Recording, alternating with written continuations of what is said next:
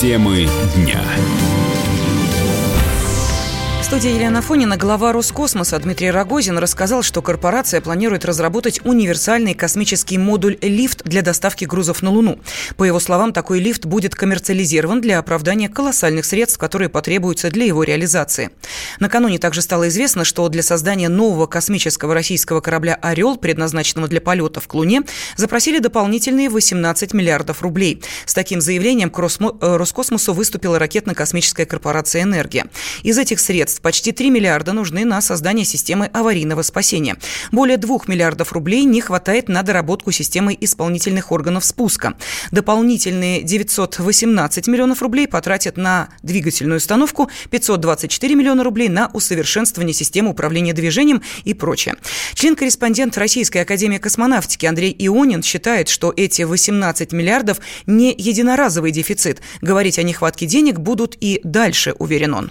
Аудит первоначальной цифры никто не проводил. Это была оценка, посчитанная РКК «Энергия» и как-то проверенная самим же Роскосмосом. То есть никакого внешнего независимого аудита не было. То есть мы были должны поверить в эту цифру априори. Вот нам дали цифру, вот это стоит столько. Потом, как я понял, государство уже потратило в районе 20 миллиардов за эти 10 лет на этот проект. А теперь говорят, вы знаете, он стоит дороже. Вот. И что в этой ситуации делает заказчик, в данном случае государство? У него выбор. Либо завершить проект и списать, по сути, 20 миллиардов ранее потраченных, да? Либо дать еще. Но мы понимаем, что дальше все будет то же самое. То есть без независимого аудита этих цифр говорить о том, сколько нужно, на мой взгляд, несерьезно. Потом мы понимаем, что все, кто эту цифру считает, все заинтересованы в том, чтобы она была как можно больше. Я думаю, что это не последний запрос. Через какое-то время нам скажут, что опять не хватает, и опять это миллиарды рублей, да. Но они при этом скажут, что в Америке это все равно дороже.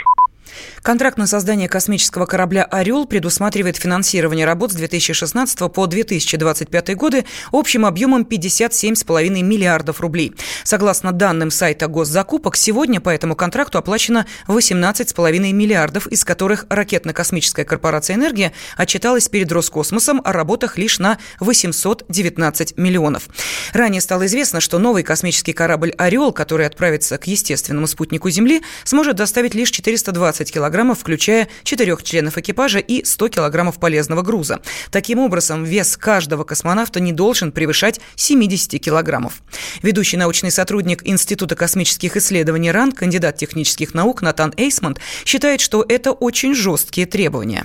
На заре, во времена Гагарина, тогда действительно были вот такие ограничения. Если вспомнить, то и Гагарин, и Титов, вообще говоря, маленькие люди. Да? Потом это довольно скоро. Такие ограничения были сняты, потому что, какие-то лишние 20 килограмм на фоне того, что сам аппарат, если говорить, скажем, об «Орле», да, его масса сейчас, порядка 16 тонн, да, вот, и там какие-то лишние 20 килограмм, это, в общем-то, ерунда. Откуда взялось такое требование, трудно сейчас определить, но оно как-то выглядит, слегка надуманным. Новый российский космический корабль «Орел» должен отправиться на орбиту в 2023 году, а высадка российских космонавтов на поверхность Луны запланирована на 2030. Разработка отечественного корабля ведется уже 10 лет. Названы самые востребованные профессии в России в следующем году. По данным сервиса «Работа.ру», в новом году среди массовых специальностей популярностью будут пользоваться водители, официанты, повара, мастера, рабочие, курьеры, строители, продавцы и кассиры. Среди специалистов узкого профиля рынок труда будет больше всего нуждаться в экспертах по таргетированной и контекстной рекламе, высококвалифицированных инженерах, программистах и разработчиках мобильных приложений. Также в «Работа.ру» добавили, что в предстоящем году 25% работодателей намерены поднять зарплату своим сотрудникам. А прибавка лишней не будет. Ведь с Нового года многие товары и услуги опять подорожают. На что придется раскошелиться россиянам, выяснял Юрий Кораблёв. Новый год – это не только любимый семейный праздник, это еще и ежегодное традиционное подорожание продуктов. Сразу после боя курантов повысится стоимость услуг ЖКХ, цен на бензин, сотовую связь и авиабилеты. За что еще в год белой крысы россиянам придется заплатить больше? Так, в Ассоциации компаний розничной торговли прогнозируют повышение цен на продукты питания. Связано это с новой процедурой сертифицирования товаров для подтверждения их качества. Производители и дистрибьюторов обяжут соблюдать новые законы, а платить придется конечному потребителю. Россиянам придется раскошелиться и на сотовую связь. Эксперты расходятся во мнениях. Кто-то пророчит подорожание на 10%, кто-то на 17-18%, а кто-то и на все 25%. Причины – расходы на реализацию закона Яровой и закона об устойчивом Рунете. Как считают аналитики, сотовые компании также будут пытаться компенсировать снижение доходов из-за отмены роуминга внутри страны.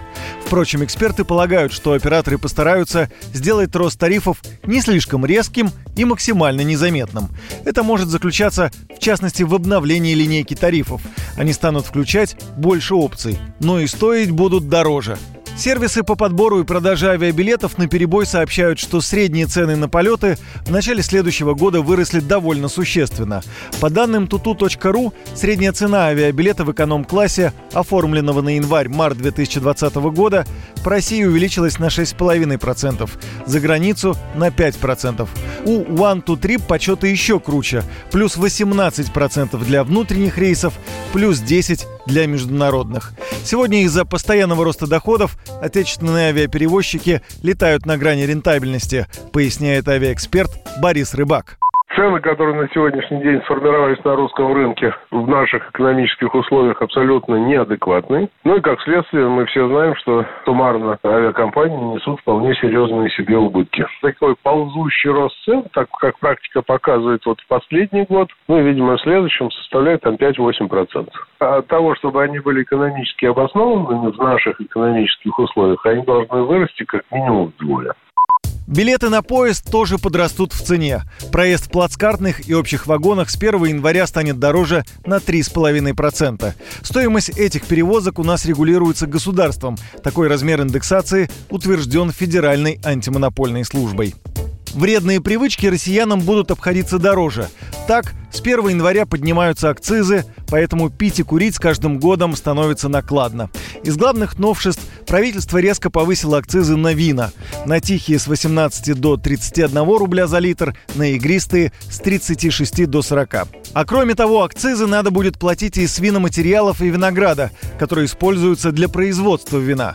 Правда, производители из отечественного винограда получат право на налоговые вычеты, поэтому цены на вино будут зависеть от того, как быстро государство будет возвращать деньги производителям, говорит руководитель Центра исследований федерального и регионального рынков алкоголя Вадим Дробис.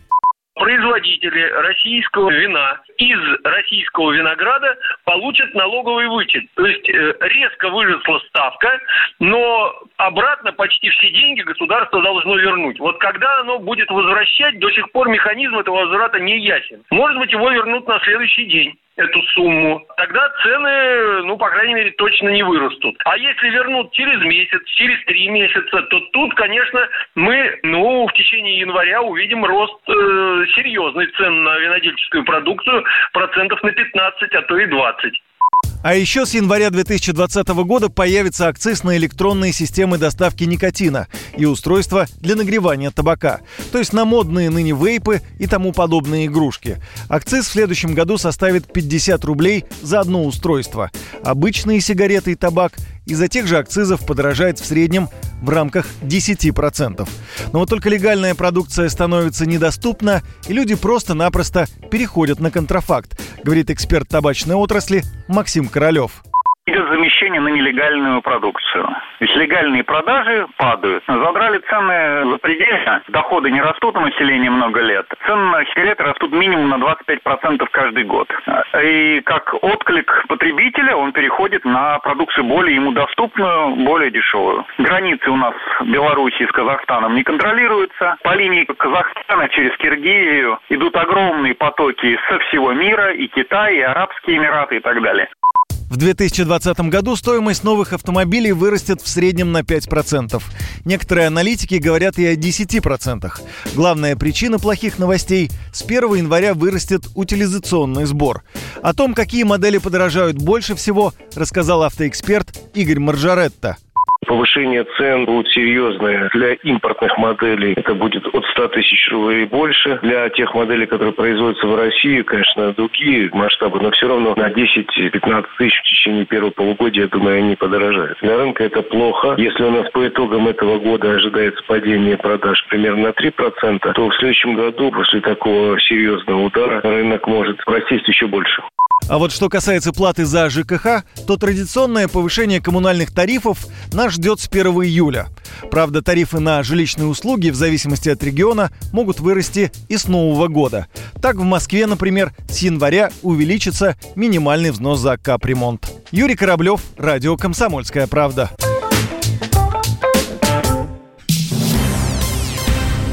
Учительницу, посоветовавшую мигрантке выучить русский язык, отказались признавать невиновной. Педагога судили за экстремизм. Наталья Оганесян, которая отработала в школе 40 лет, попала под уголовную статью из-за скандала на родительском собрании с мамой одного из учеников. С подробностями мой коллега Вадим Алексеев. Учителя из Новосибирской области признали экстремистом. Причина – инцидент на родительском собрании. Мама ученицы, мигрантка из Узбекистана, затеяла спор о школьном меню. Слово за слово разгорелся скандал. Свидетели говорят, учитель Наталья Оганесян обозвала родительницу чуркой и упрекнула в незнании русского языка. Педагог отрицает, никаких грубых слов не говорила и была ошеломлена, когда узнала, что попала под статью. Что меня больше всего потрясло, это самое главное обвинение, это заставляла говорить по-русски или нет. Я никого не заставляла говорить по-русски. Единственное, что вот директор говорит, я, говорит, помню, что вы ей сказали, научись говорить по-русски. Я говорю, я 42 года преподаю русский язык. Я всю жизнь на нищенскую учительскую зарплату воспитывала в детях любовь к русскому языку, уважение к русскому языку, гордость за русский язык. И все-таки дело сельского учителя дошло до суда. Поддержать педагога пытался представитель общественной организации «За права человека» Василий Ерюков. Ходил на заседание. Он считает, что если было хамство со стороны учителя, стоило простить. Вот эта вся ситуация, да, с каким-то словом «чурка», да, которое даже если бы оно там было произнесено, да, там на личном каком-то конфликте, ну, учительница, ну, там бабушка, грубо говоря, да, которая уже на пенсии, она 40 лет проработала в этой школе. Пока шел процесс, уголовную статью 282 «Унижение достоинства человека по признакам пола, расы, национальности, языка» декриминализировали. Уголовное преследование прекратили, хотя обвиняемая сама настаивала, чтобы дело довели до конца и официально признали ее невиновной. Тогда учитель сохранила бы репутацию и могла взыскать компенсацию. Автор монографии об экстремизме, кандидат философских наук Сергей Чудинов, говорит, что педагоги могут попасть под обвинение и просто читая в школах или вузах исторические лекции. Все-таки борьба с экстремизмом должна сводиться к преследованию каких-то политических организаций, которые проповедуют радикальную экстремистскую идеологию. Если какие-то вещи возникают на бытовой почве конфликта, мне кажется, тут надо мягче совершенно относиться к этому. Мне кажется, вот недостаток реальных экстремистских дел иногда приводит вот к таким вещам. У нас часто вот эта вот работа в плане профилактики, борьбы с проявлением экстремистской идеологии, она несколько зашкаливает. Невозможно, например, преподавателям, ведя какой-нибудь исторический курс, показывать открыто символику, например, нацистов, фашистов. По законодательству можно это, в принципе, за это привлечь. В истории с экстремисткой Натальей Оганесян парадоксально и то, что в возбуждении ненависти на национальной почве обвинили обладательницу армянской фамилии. Силовики, которые вели это дело, стоят на своем, судили заслуженно. И добавляют, что учитель не впервые отвечала на суде за свои слова. Действительно, 6 лет назад гражданский иск против Оганесян подавала ее же коллега. Жаловалась на оскорбление и выиграла процесс. Виновница тогда выплатила компенсацию – 10 тысяч рублей. Вадим Алексеев, Денис Табаков, Радио «Комсомольская правда», Новосибирск.